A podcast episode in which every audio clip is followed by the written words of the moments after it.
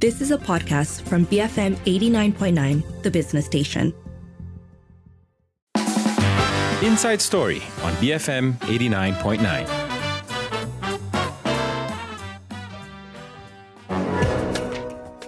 Good evening. You're with Sharmila Ganesan and Sharad Kuttan. Tonight, the next in our 21st Century Malaysia series, what would our country look like if we really lived according to the principles of the Rukun Negara? And that's what we'll be exploring in just a bit with constitutional lawyer Datuk Malik Imtiaz Sarwar. In the meantime, tell us, do you find meaning and value in the Rukun Negara? You can call 77332900, tweet us at BFM Radio, send us a voice note or WhatsApp 018 789 8899. That's our U mobile number. This is Inside Story.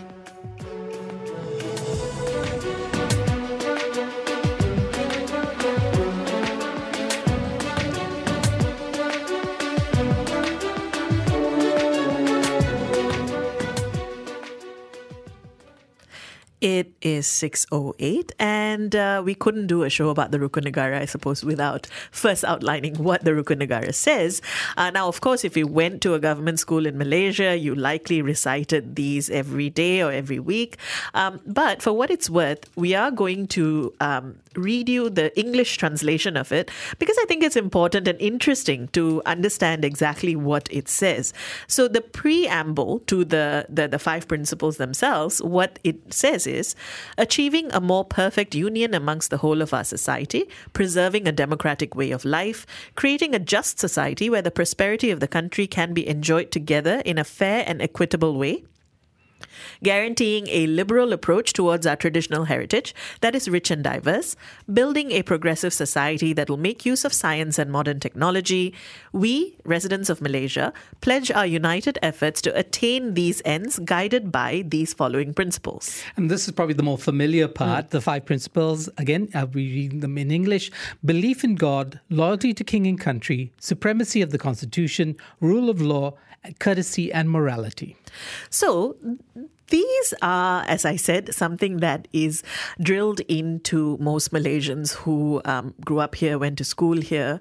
Uh, but as to whether they are something we think about, um, and as to whether we think whether our nation actually um, practices this fully um, in the way it's governed today, I think that's where the conversation today is going to um, that's what we're going to try and unpack. Yeah. So, you know, often when we talk about uh, a consensus on a national level, we talk about whether it aligns with the Constitution. I think the Constitution, Constitution perhaps holds a stronger uh, uh, place in our imaginary or our imaginations about the country uh, more than the Rukun Negara. Though the Rukun Negara, in some sense, is more ubiquitous. I mean, it, just because, as you po- rightly point out, Sharmila, it's behind every book, but it's like almost the fact that it's everywhere b- makes it, in some sense, invisible. We kind of take it for granted, and maybe that's one of the challenges for those who have uh, strived to put the Rukun Negara back as the center of our discussions about where this country is going.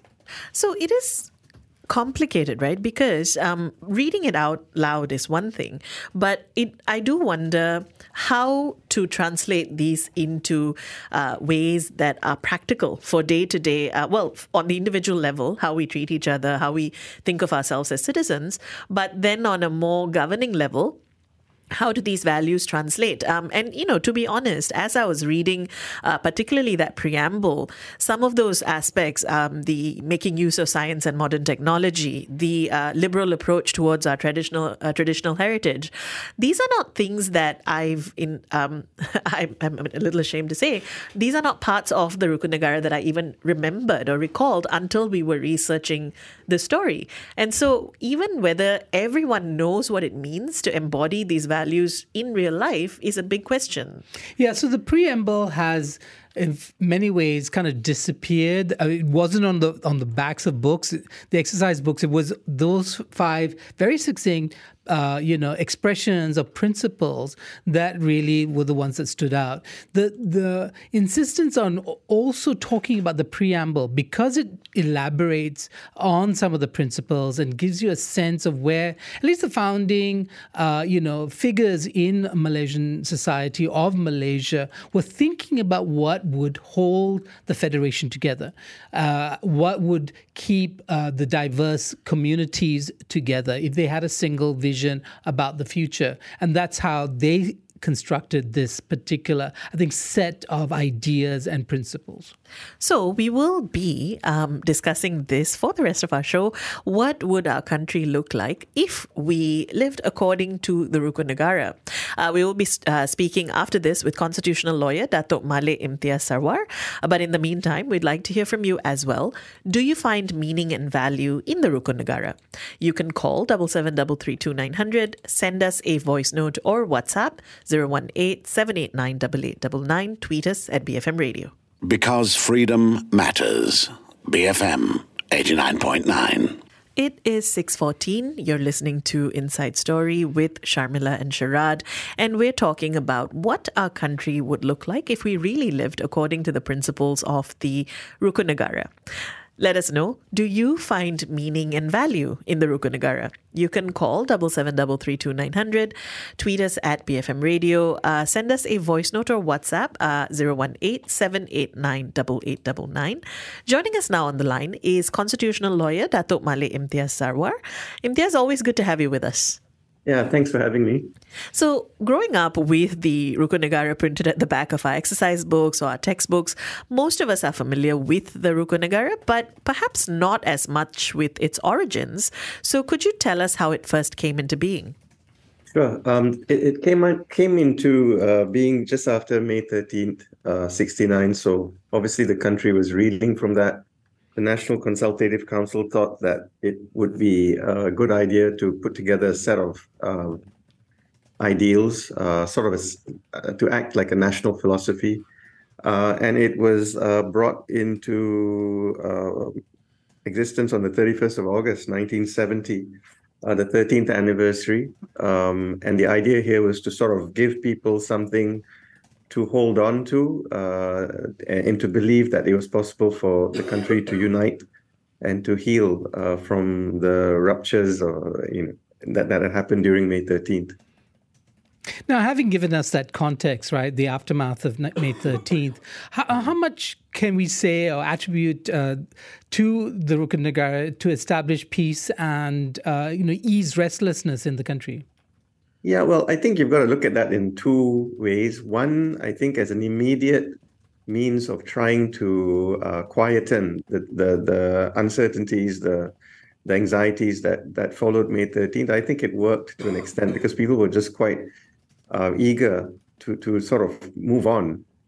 But then on the second part, I'm not sure whether it ever went um, deeper than than the surface. So you know, holistically, it seemed to be okay but I think it's also because the company, the economy was growing and other things were were, were happening, and, and people were motivated by that, in, you know, that increasing wealth that we saw. So I'm not entirely sure I can say that it had, you know, it, it, its roots went deep into into the national psyche. But yeah, in the in the immediate period, I think it did do some good. You know, it's often said of, of things that are quite similar, like the Pancasila in Indonesia, that mm. you know these um, the, this articulation of values and principles was much more for the leadership of the country, for the administrative uh, uh, workers, than for the population at large. I mean, in terms of balance, who do you think was targeted, and who most uh, kind of absorbed these uh, values? Yeah, I, I think I think you're right because when you look at it, um, the people who had no choice but to pay attention to it were people in, in the administration because this was an administration effort. Um, and then, yeah, okay, it was it was brought into the schools, um, and people were told that these these were national values. But the man on the street, I think, had bigger and more pressing concerns, and essentially wanted this to be left alone to do what he or she uh, had to to survive and and to prosper. So I, I think you're right. It was meant to be um, a statement to um, the powers that be that look, this is how we think everything should happen, and this is how we think um, the country should move forward, uh, and and and don't um, um, deviate from this by you know focusing on on uh, divisive matters and and and so on. So that's it then. What sort of society and country did the founding fathers envision uh, when it came to the formulation of the Rukun Negara? Yeah, so you know, you had a situation where in '57 we had a constitution that that said what it said. You know, and I think the main thing there was that everybody was equal before the law, and you know had the equal protection of the law. Um, yes, then then there was a, a, tweaking of it after '69 when you know we had the NEP come in. Uh, but you know, even then, the idea was that it would be um, something that would not last, uh, that would not go the distance. It would it would have a sunset within 20 years. And, you know, people talk about that all the time, Tun Ismail's idea of what the country was going to be. And I think the intention was to never deviate from this idea that we were all part of the same country and that we had all common interests. But at the same time, we had to uh, sort of recognize and acknowledge that without addressing the demographics issue, uh, poverty, and to some extent the, the racial imbalance in, in economic terms, um, that, that vision might be a problem. So I think I can say that the idea, at least as as as reflected by the Rukun was that we would have an inclusive um, a society in which, as um, Sultan Nazruddin once said, you know, everyone had their place in the sun. Um, but somewhere along the way, I think one objective, the objective of you know addressing that so-called uh, economic disparity, uh, became the focus, and and we sort of lost sight of of of the other part of it. It was this general um, uh, well-being for everybody without without regard to race or religion. Now, the preamble is often overlooked, and, but it's so important because it does give context and insights into what the Rukun Negara aims to achieve. Have we lost something in not emphasizing the uh, preamble? I think so. I mean, I was just looking at it again just now, and I, I saw that preamble has something um, uh, one of the one of the points is guaranteeing a liberal approach towards our traditional heritage that is rich and diverse. I mean, the word liberal is certainly not a very uh, good word, apparently, in, in some quarters. I'm just thinking of the fatwa against sisters in Islam about liberal and pluralist thought. So, yeah, uh, somewhere along the way, we seem to have uh, forgotten that the preamble was important in understand in helping us understand what exactly these five pillars were aimed at achieving um, an inclusive society where you know democracy would flourish, where justice and prosperity were the main uh, concerns, uh, that there be fair and equitable distribution of um, opportunities. Um, but unfortunately, I guess the focus has always been on the five pillars because it says belief in God, loyalty to king and country, uh, amongst other things, and and those things seem to feature quite a lot in our uh, political landscape, which which unfortunately is still very much uh, focused on race and religion. Now, if we go to the, the more famous, as it were, five lines of the Rukun Negara, the five principles themselves, um, we may know them, but I'm not sure how many of us actually try to unpack what they mean and uh, more specifically how they relate to us. So, how can these principles actually be applied in a practical, individual sense? Well, I mean, I think there's there's a need to um, re-educate people about these principles because, unfortunately, the the the public sphere is so overwhelmed with ideologues, uh, with you know, very un how do you say unfounded ideas about how things should be, um, uh, reinterpretations of the constitution, reinterpretations of you know basic ideas like social contract to suit a political outcome. But to, to a large extent, that's been allowed to happen because you know we have to admit that the education system hasn't been kept at, at, at, the level it should have been, and and it's unfortunately not producing the kind of critical thinking that we need. Uh, there's been no emphasis on civic um, education or, or the importance of the constitution, for example. So if you don't have all of these things in play, then this will just remain um, a piece of paper, you know, which declares what it does, um, which won't have any traction in how we progress. So to make it real, I think we have to start tackling very difficult issues, um, starting with the education system, um, looking again at whether or not we need to start uh, revising uh, our racial, uh, religious approach to things. Not to say that these things are not important, but the prominence given to that, um, the sacrifice that has to be made in order to accommodate that. Uh, these are things that I think we need to look at. Um, but you know, a simple answer would be let's bring it back to the schools um, and and not just say this is what you have to pledge every day, but explain it. Explain what the supremacy of the Constitution means. Explain what how important the Constitution is to the whole country, and and how everything has its place under the Constitution, be it religion or race, and how everything has to measure up against that Constitution. Yeah. Imtiaz, we have a message from a listener, Lee, who is saying uh, we should re- leave religion out of the Rukun Negara, which actually leads me to um, my next question. Um, what if someone feels that not every aspect of the Rukun Negara applies to them or their own values? Yeah, I think we have to understand that um, when when the Rukun Negara says, for example, uh, belief in God, um, it's meant to be um, an in- inclusive uh, belief. That means your own idea of belief and conscience, uh, not just one idea uh, or, or one particular form of religion. Um, and uh, loyalty to king and country, it, it just means that we have to we have to embrace the idea that we live in a in a monarchy, a constitutional monarchy. But then very quickly under that, you have supremacy of the constitution rule of law. So, um, you know, to say that we should leave religion out of it, I can understand because the public sphere, that the Supreme Court has, previous Supreme Court has recognized that the public sphere is meant to be secular, it's meant to be neutral. The personal sphere is where religion comes in. And in, in, in the case of Islam, there's provision in the constitution for the enacting of laws for the administration of Islam, unlike other, other um, religions. So yes, I, I, I see the sense in saying we should keep religion out of things, uh, not because I, I decry religion, but because it, it sort of adds a, a, um, uh, ambiguity or a complexity uh, to administrative decision making. You don't want people to be making decisions based on their own moral sense. You want them to make decisions based on what the law is and what the relevant criteria are. You, you know, I mean, so so I can I can see the sense in it. I'm I'm not entirely sure how it should be approached because it's extremely uh, difficult to to talk about that subject, as as unfortunately I've had to find out the hard way in you know many many of the things I've done over the years. Uh, but yes, definitely, I think we have to we have to come back to this idea that a neutral space is important for any and every religion to flourish and for the country to prosper. Neutrality is is essential. An honest broker system. Imtiaz, is it possible for us to pick and choose, cherry pick, as it were, the rukuns that we like and the rukuns we don't?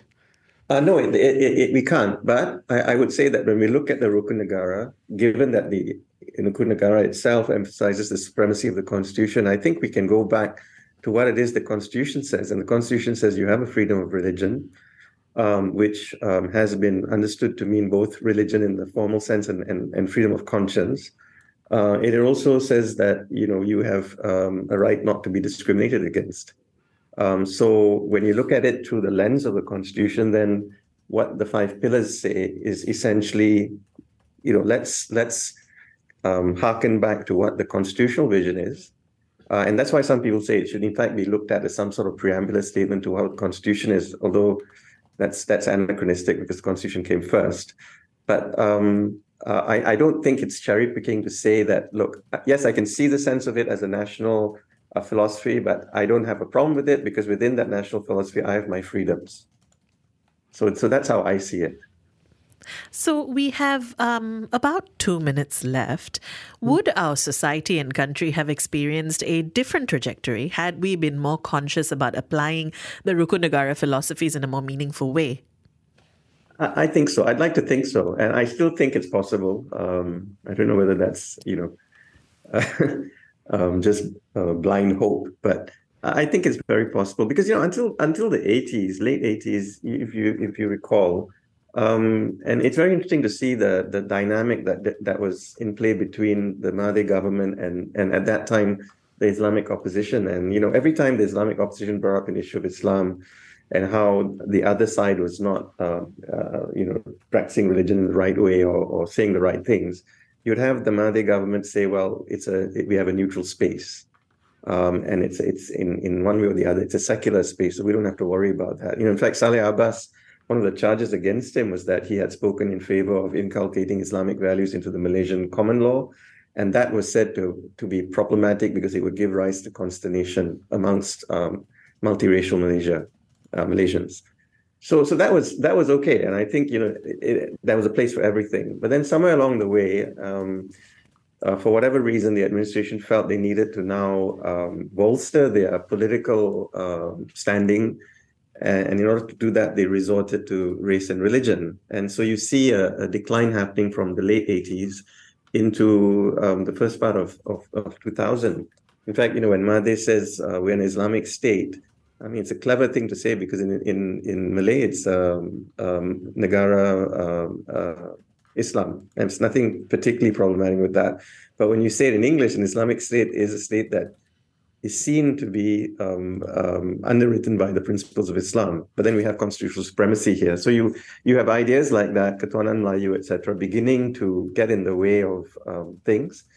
And as the political movement uh, becomes stronger based on that, there's, there's a tendency to use that kind of thing much more.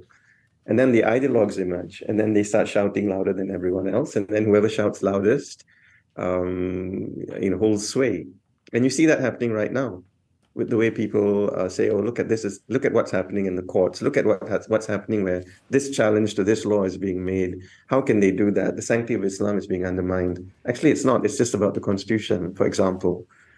So, um, if you ask me, um, the, the, the, the, we we went astray because that became something that was uh, more important at that time. The political incumbency of some.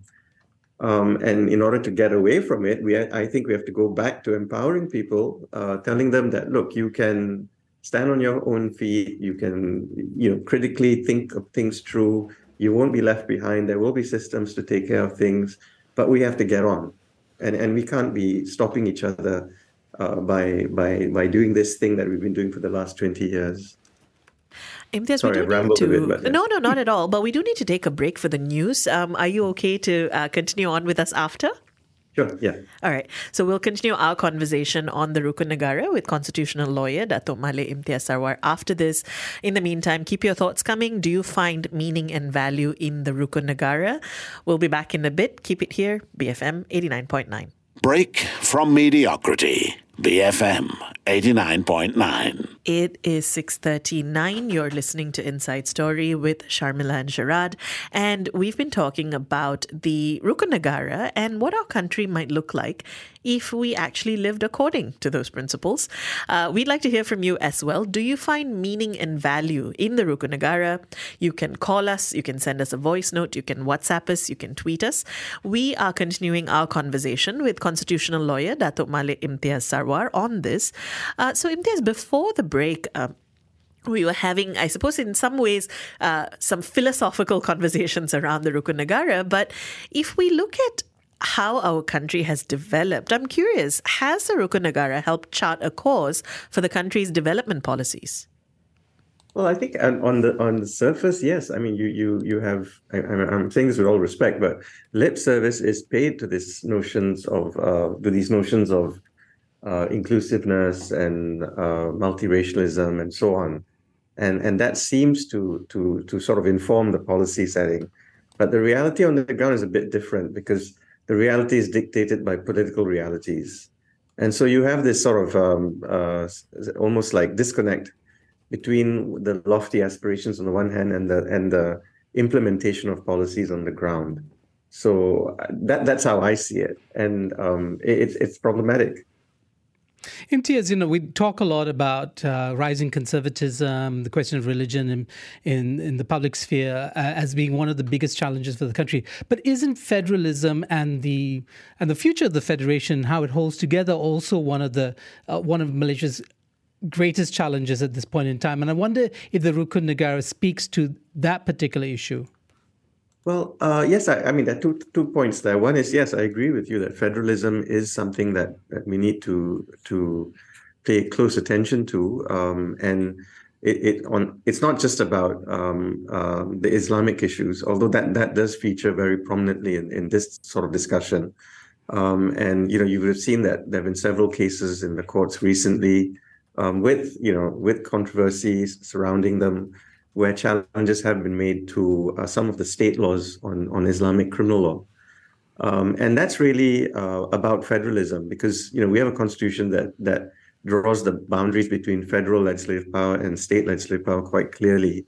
And um, over the last uh, 20 years, what we've seen is a tendency to um, uh, uh, make law at the state by calling it an Islamic law, regardless of the fact that it might be impinging on matters within the federal uh, uh, system. So that that in a way is actually um, a challenge to federalism in in, in many ways.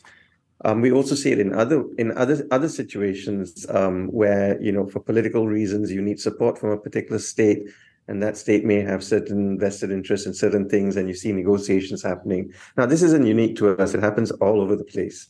Um, but the point is that if you don't have, um, if you're not vigilant to the implications of these sorts of maneuvering, um, we, may be set down a path that we may not be able to to recover from. So while I fully agree with the sentiment underlying the, you know, the Sarawak and Sabah movement um, to get MA63, uh, the spirit of MA63 put in place, uh, I can see why that's important. At the same time, we have to, we also have to pay attention to the federal arrangement and how it is that these states came into the federation in the first place and what the separation of powers uh, entails. So yes, I agree with you, uh, Sharad, that that federalism is very, very important, and and we can't afford to to take our eye off it because if if that goes, then you have essentially a disintegration of the country. Now, the second part of it is yes, the the Rukun Negara does feed into this because you know it talks about uh, the whole of Malaysian society, and that's reiterated when Malaysia entered. Um, uh, sorry, when when East Malaysia, sorry, Sabah, Sabah and Sarawak entered Malaysia, and if you look at the proclamation of Malaysia it does hark back to harken back to some of these ideas. Um, and you know, it does talk about the supremacy of the constitution, which, as I said, um, federalism does play a central uh, role in. And, and in fact, the federal court has recognized at a number of occasions that federalism is very much part of the um, uh, key features of the constitution. So yes, yes, it's a, it's a very important aspect. Now, are there significant moments or events in our country that you would identify as being a complete departure from what was intended with the Rukun Negara? Yeah, I, I, think so. And I, I, I come back to what I was saying earlier. I mean, the 88 attack on the judiciary, I think, was was directly at, um, you know, in in defiance of the Rukun Negara because you had a situation where the executive actually interfered with the workings of the judiciary for its own ends. Uh, and we, we, have seen the fallout from that. Um, um, a judiciary that was cowed. You had a, a, parliament that, in effect, had suborned the judiciary to it. And you know, it, it, was only in the late in 2012 or 2013, I can't remember the date exactly, when the federal court finally said, "Okay, this amendment that sought to uh, put the judiciary under the power of the executive um, was was uh, against the basic structure of the constitution, and we can't allow that to happen." And since that decision, we've seen the court um, um, uh, on various occasions reiterate and reinforce that that point that the supremacy of the constitution protects the independence of the judiciary and the judiciary is essential to check and balance and and, and the separation of powers has to be um, respected so yeah the, the attack on the judiciary in 88 was in many ways uh, a critical moment for us. Uh, that and following that the enacting of all these laws that um, suppressed um, the freedom of expression or, or democratic uh, efforts um, from association to other things, um, which in, in many ways then only allowed the chosen few to speak, and in that way positioned ideologues to uh, tamper with the way we, we do things and to hold sway in a way that was never intended um, uh, by the Rukun Negara. You know, when you look at the preamble to it, uh, it says, you know, achieving a more perfect unity amongst the whole of society, uh, uh, creating a just society that can be enjoyed together in a fair and equitable manner. But what we saw post 88, um, you know, until about 2008, when we had that sea change happening at the state level, um, we saw this this whole construct being undermined by a, a, political system that was intent on keeping incumbents in office, uh, notwithstanding the the impact on society. So I, I think those are very clear examples of where we, we, we where things changed. Imtiaz, I ask this uh, of you, as not just as a lawyer, but also somebody who holds the arts as uh, as dear to him. So, uh, how do we steer our way back to the guidelines of the Rukun Negara?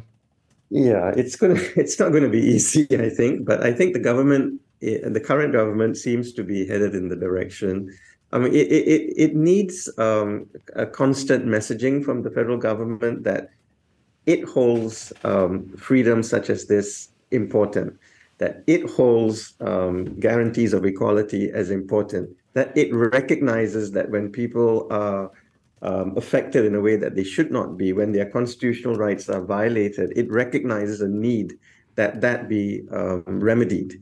We need this messaging very, very urgently because that is, I think, something that uh, people on the ground would appreciate hearing. And then, of course, it has to be followed through with action. So it's just not rhetoric. So yes, the the, the economy is important. People need to feel that they they have a, a chance at you know paying their bills and so on, getting jobs and etc. All that's very important. Uh, business has to move, but at the same time, uh, our young need to feel that they actually have uh, a place in the society. And and funnily enough, I, I speak now across the board, across all uh, uh, racial and religious boundaries.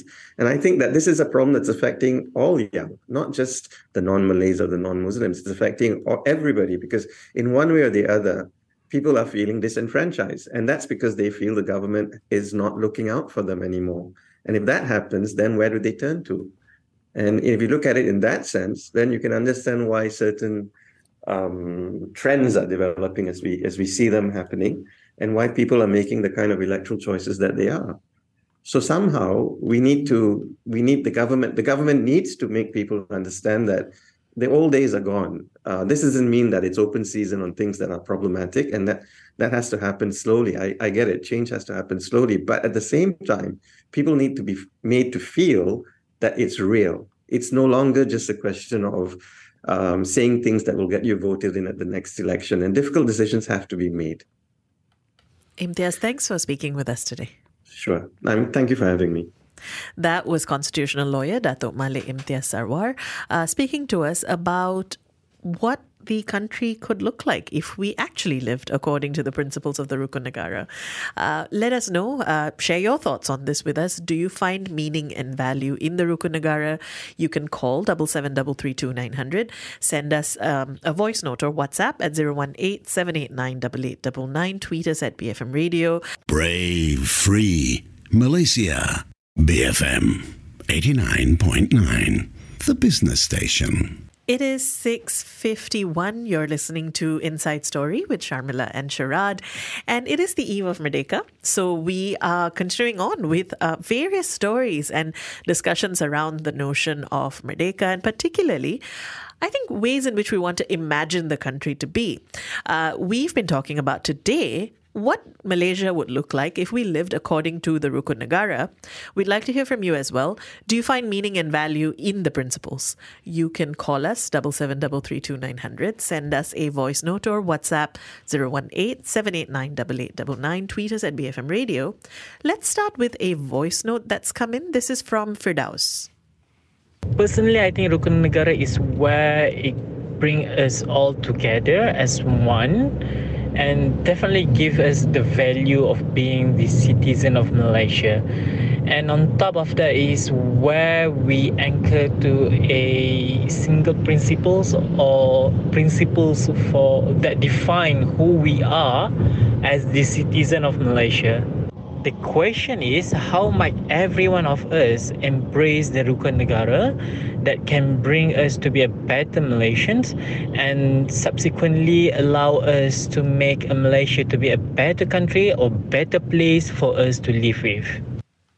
Firdaus, thank you for that. Um, I mean, I think it's I think this notion of anchoring ourselves to something is is quite lovely and you know, looking at the principles and the ideals themselves, I don't see I don't see very many uh, points at which I would push back or argue, especially if I look at it from the perspective that our guest um, Malik Imtiaz Sarwar earlier was talking about, as a set of um, philosophies or ideals rather than a definitive, well, this is what you must do.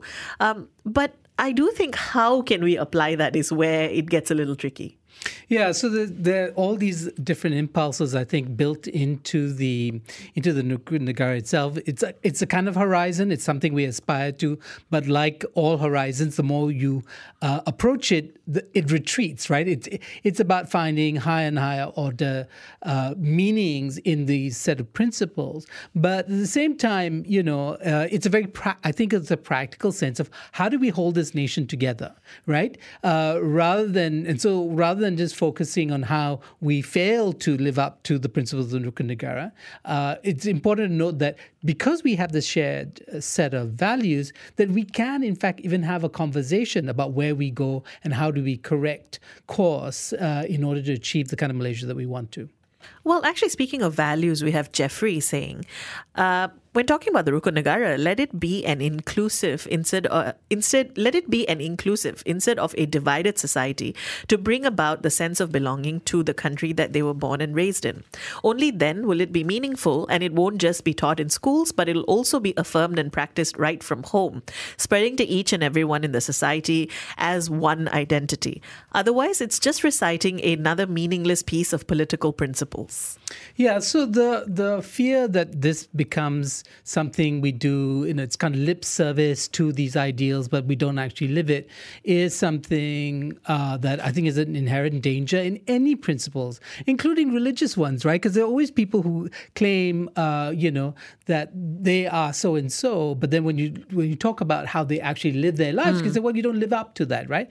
But the, but that is the essential, I think, uh, dynamic between the principles and realities that we're always in a is a kind of creative tension between these two things. So, you know what's interesting about Jeffrey's message also is that distinction between not just taught in schools, but also affirmed and practiced at home.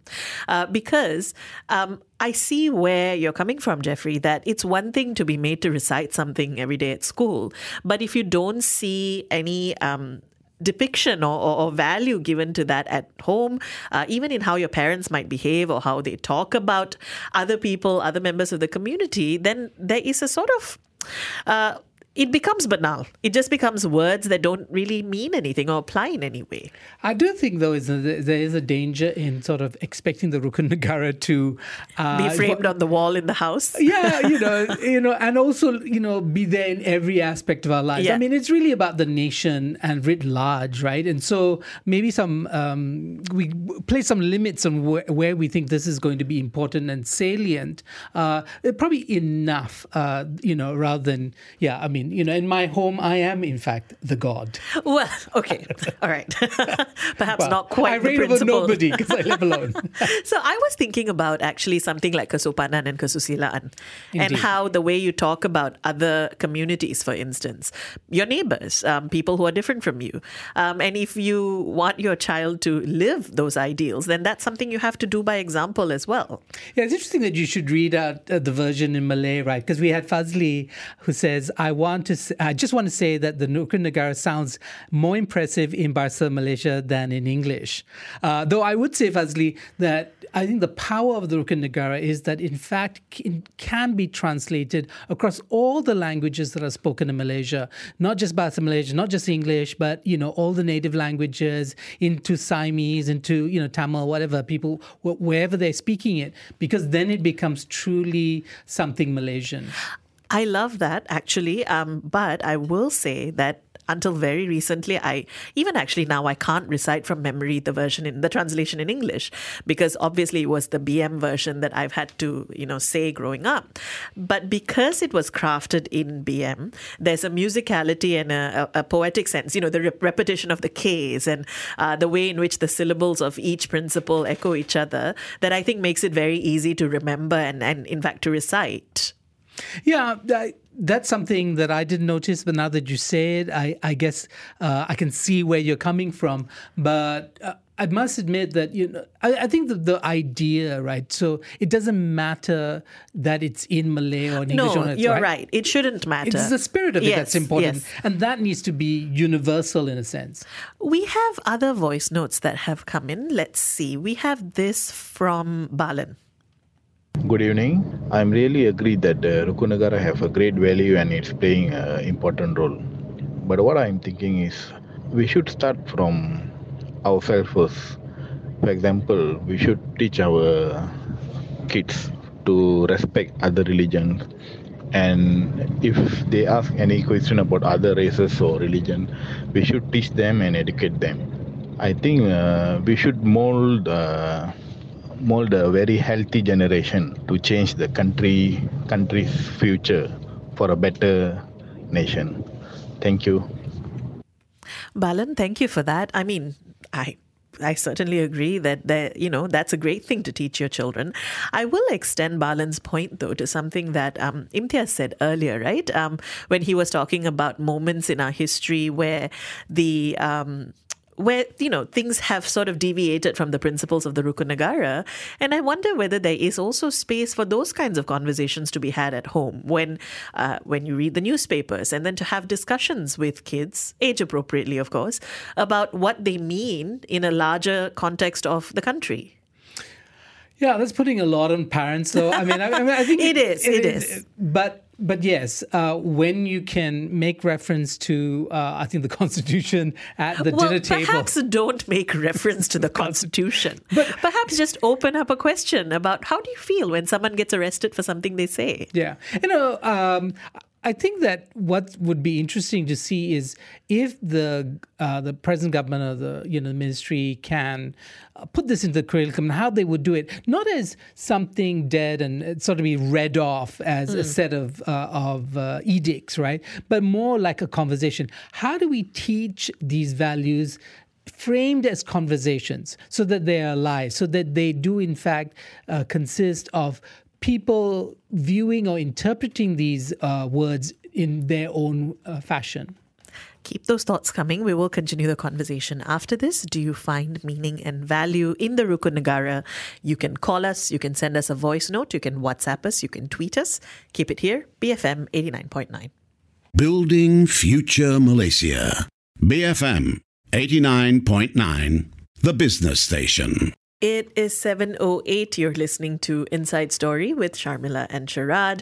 It is the eve of Merdeka. Um, and so we are talking about what Malaysia would look like if we lived according to the Rukun Negara. Uh, we'd like to hear from you. Do you find meaning and value in the Rukun Negara? You can call 77332900. Send us a voice note or WhatsApp 018-789-8899. Tweet us at BFM Radio. Let's see. I, we have some voice notes. Let's start with, well, actually, let's start with this from Rajkumar because uh, he's responding to something Sharad said before the break. Hi guys, Selamat Merdeka. Um, I actually don't quite agree with what Sharad said. I think that um, while it's um, important to, to maintain the spirit of the Rukun Negara, I think it still should be in Bahasa because then the essence of uh, the Rukun Negara will be there. And also, there will be a common language across all different cultures and different languages. Because, you know, just like in Malaysia, we can communicate with, uh, let's say, an auntie who can't speak English or a hawker or, you know, someone else. We can all speak in Bahasa to each other. And so it's important for us to have that uh, single cohesive language that can be uh, lingua franca that that will be used to unite everyone. So I really believe Bahasa Malaysia is important and the Rukun Negara should be in Bahasa and everyone should learn it and uh, even taught in schools and uh, someone mentioned about teaching children. And uh, yeah so these are my thoughts. No hard feelings Thank you for that, Rajkumar. Sharad. No hard feelings, Rajkumar. I mean, I, I think we welcome a debate. I mean, I think that's a basic point. Uh, and I think you, you make some interesting points about the question of language and uh, a common language and, you know, in terms of articulating, say, a, a common vision. But I, uh, but maybe personally, I am also somebody who believes that uh, for for ideas to really uh, be absorbed, they need to be done in the languages that people uh, f- uh, are, have as their expressive language, meaning the language they use daily or And they habitually. think in. They think in, they use at home, right? And so, uh, yes, the national language is there, but not all of us use it or have it as our expressive language. So, you and me, Sharmila, I would guess we're both English speakers. We're English speaking Malaysians all across the, this uh, federation, uh, from tip to toe. Uh, you have people speaking English for whom the language that best captures their sense of the world is English. And so you need to find some points of translation to make sure that we're all on board. And sometimes there's some gaps, and we can talk through those gaps, I think. So, just to be clear, also, I mean, I correct me if I'm wrong, Sharad. I don't think you're advocating for not using the BM version. No, Um, not at yeah, all. I mean, I'm just saying that, you know, that the translations are important. Yeah, and you see this in any kind of uh, philosophy that's gone around the world, right? Is its ability to translate across different languages. No, and, and I think also um, I do love the sentiment, Rajkumar, about us being united through a language. I, I do think that where possible, it's important for us to be able to uh, understand and speak BM. But I think just if it if for nothing else but for practical reasons, uh, the Rukun Negara should be available in as many languages as people might speak in Malaysia. We have let's see, uh, we have this from Arif as well. Rukun Negara, in my opinion, uh, is a philosophy set by the administrator for those living in the country everyone in Malaysia, uh, without looking at religion or race, should aspire to have a belief at the Rukun Negara. So, if everyone uh, have this kind of foundation or philosophy, so Malaysian, uh, we we we have a prosperous country. Arif, thank you for that. Um, I mean, I I, I think I like this idea of Rukun Negara being um, a foundation. In fact, that's what it was intended to do.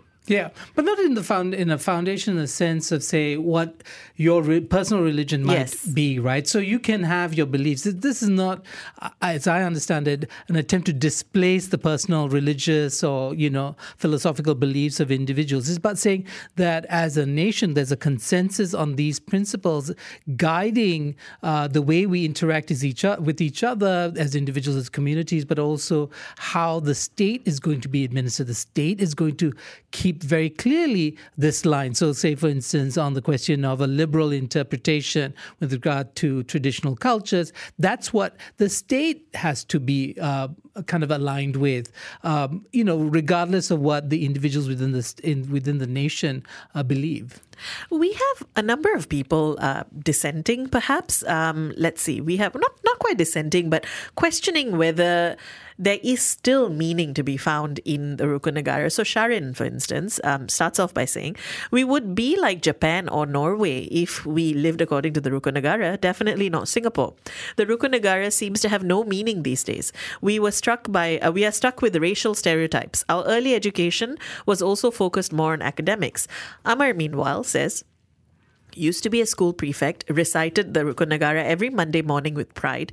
No more now. The NEP, the privileges of the majority, the three R's, lost hopes. I'm, I'm encouraging my children to migrate.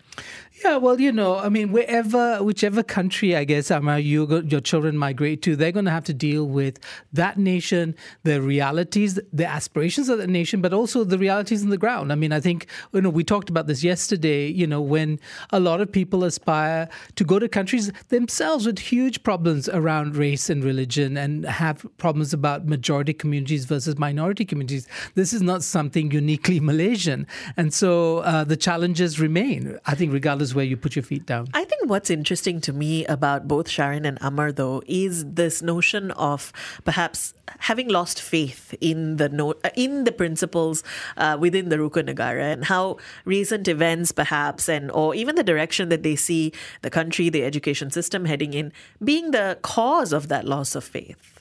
Yeah, that's be true, you know. And uh, the the but then the question remains: How do nations develop over time, right? So if you were living in a country where there was an upsurge in populism, and you've had a Trump-like character, and Trump's Trump-like characters have you know continued to emerge across the world. They world, pop up everywhere. everywhere, right? And so people in those countries might be dismayed, but then you remember that you can still struggle. And this is the promise of democracy that you can put somebody in power, but they can also be removed from power, and that you can course correct, and you can, through the institutions, if they're resilient enough, like your judici- judiciary and so on, you can find a path back to what you believe was the original intention uh, in in in creating that nation.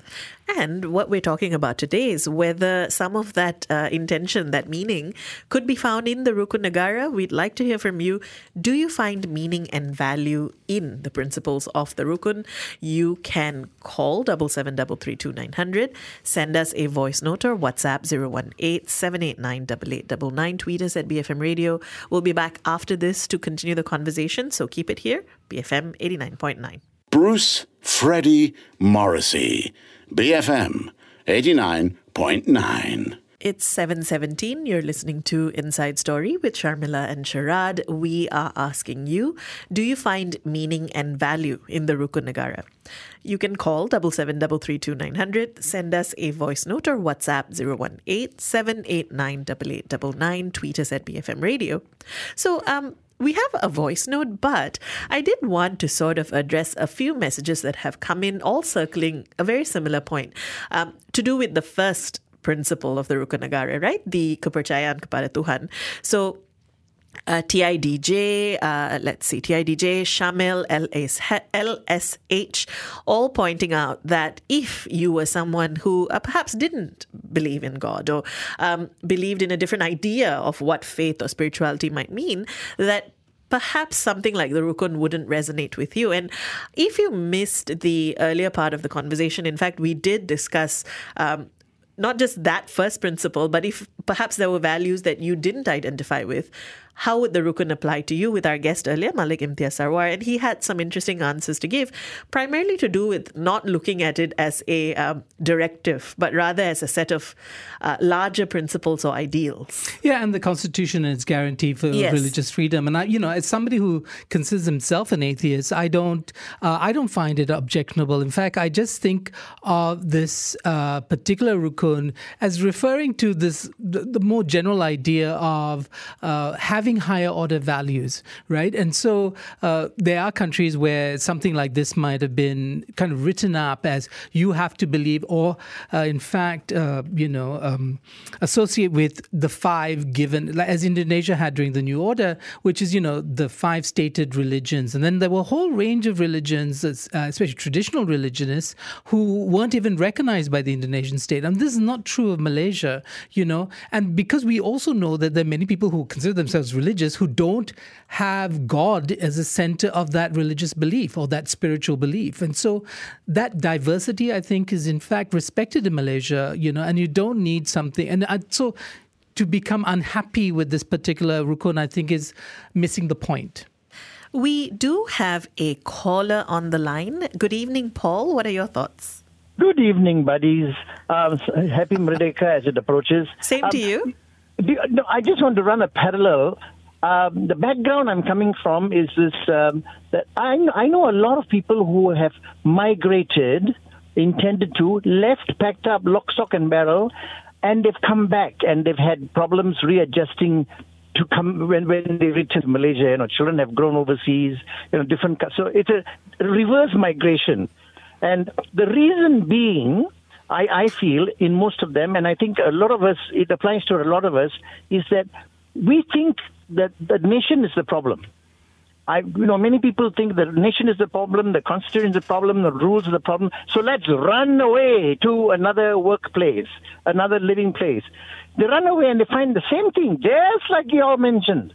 They find the same problem, and then many want to come back, many can't come back, you know, and there are problems. The reason is when you move, where where does the problem reside? Is it you the problem or is it the nation the problem? So when you move to a new company for a job or you move to a new company to reside and grow, um, if you're going to take your same values, if you're going to take your same prejudices, if you're going to take your whole value system with you, problem the problem will arise in a different manner altogether. So I believe the change is not the difference between the systems you're going to move into, but the change is you. Whether your attitude is changing. There are more people in this country who have lived and succeeded and made this country who uh, have adapted and, and, and made it grow. If you're going to run away, you're going to you're going to pack the same bag with your same values, with your same you know your same outerwear, your same inner underwear. You're going to take these things, and if you don't change, you're just migrating a problem, and then you're going to hide behind that facade. So I, I believe it is you. It is you changing and you adapting. Um, Sorry, Paul, can I interrupt you and ask you because we were talking about the Rukun Negara of the of the five Rukun Negaras or even the preamble. What is it that you like? Um, I would. I like number one. All right.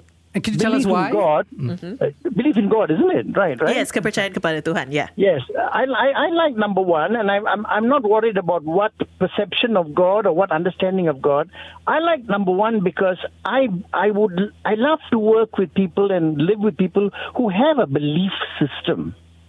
A genuine belief system. They stand up for it and they fight for it. I'm not talking about extremism, nothing. I mean, if you don't believe in, in a specific, specified religion, you have a belief system.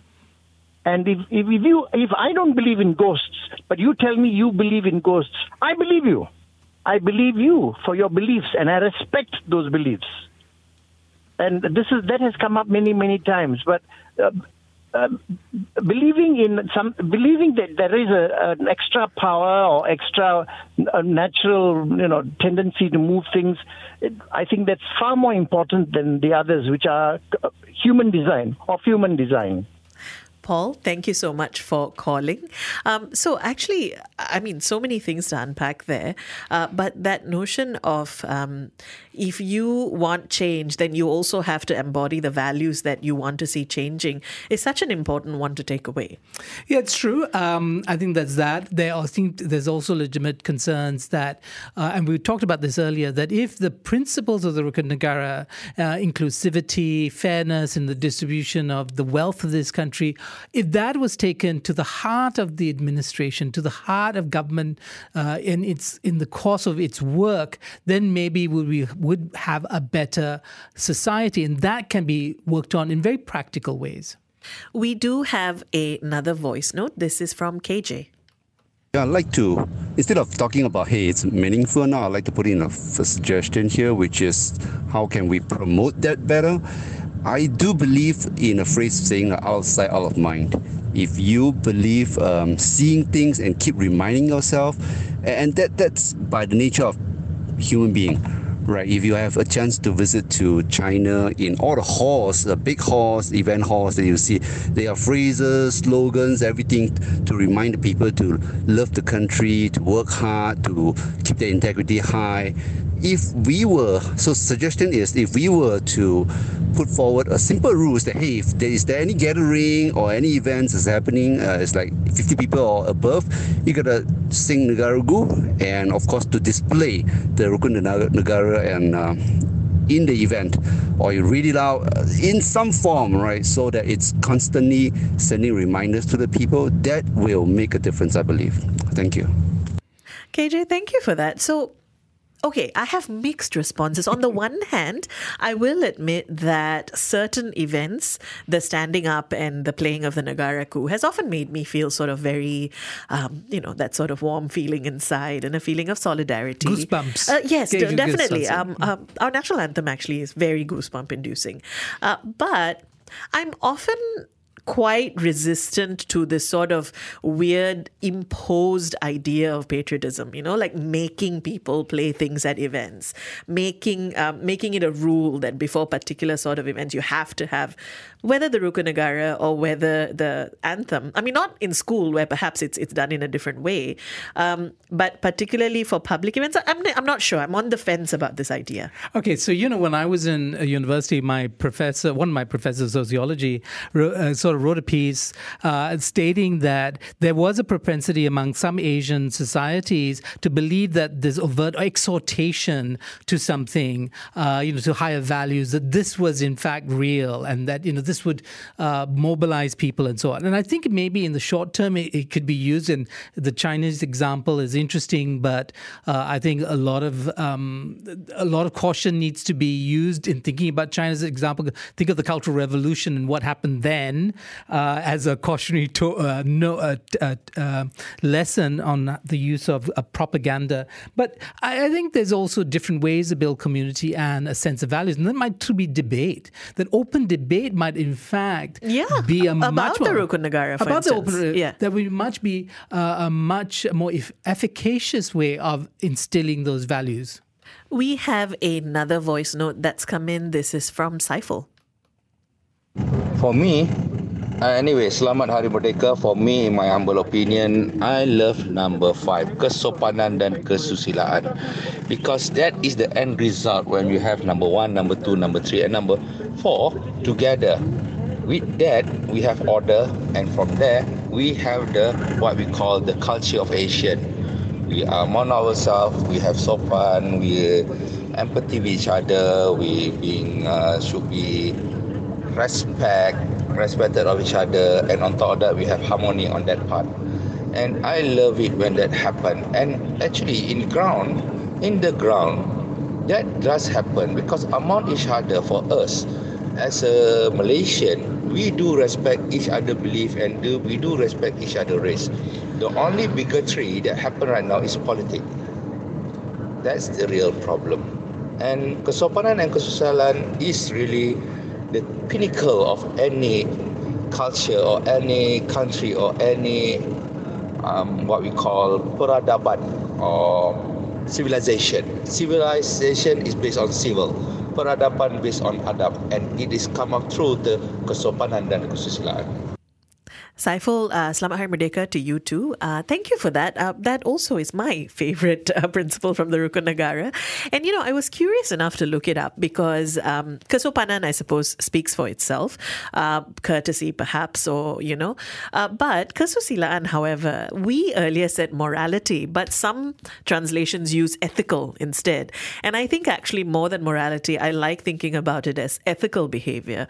Um, and I agree. I think that that is a great way to gauge um, what we want to aspire towards. And in fact, you know, Saiful, you're absolutely right that where we fee- see bigotry, in fact, where we see the failure to put in place uh, the fifth rukun is in politics. And we see with uh, the rise of certain populist figures that their popularity is often based on the transgression of this particular uh, rukun. That is unfortunately all the time we have for today. Uh, but Selamat Hari Merdeka. In the meantime, stay tuned. BFM 89.9. You have been listening to a podcast from BFM 89.9, the business station. For more stories of the same kind, download the BFM app.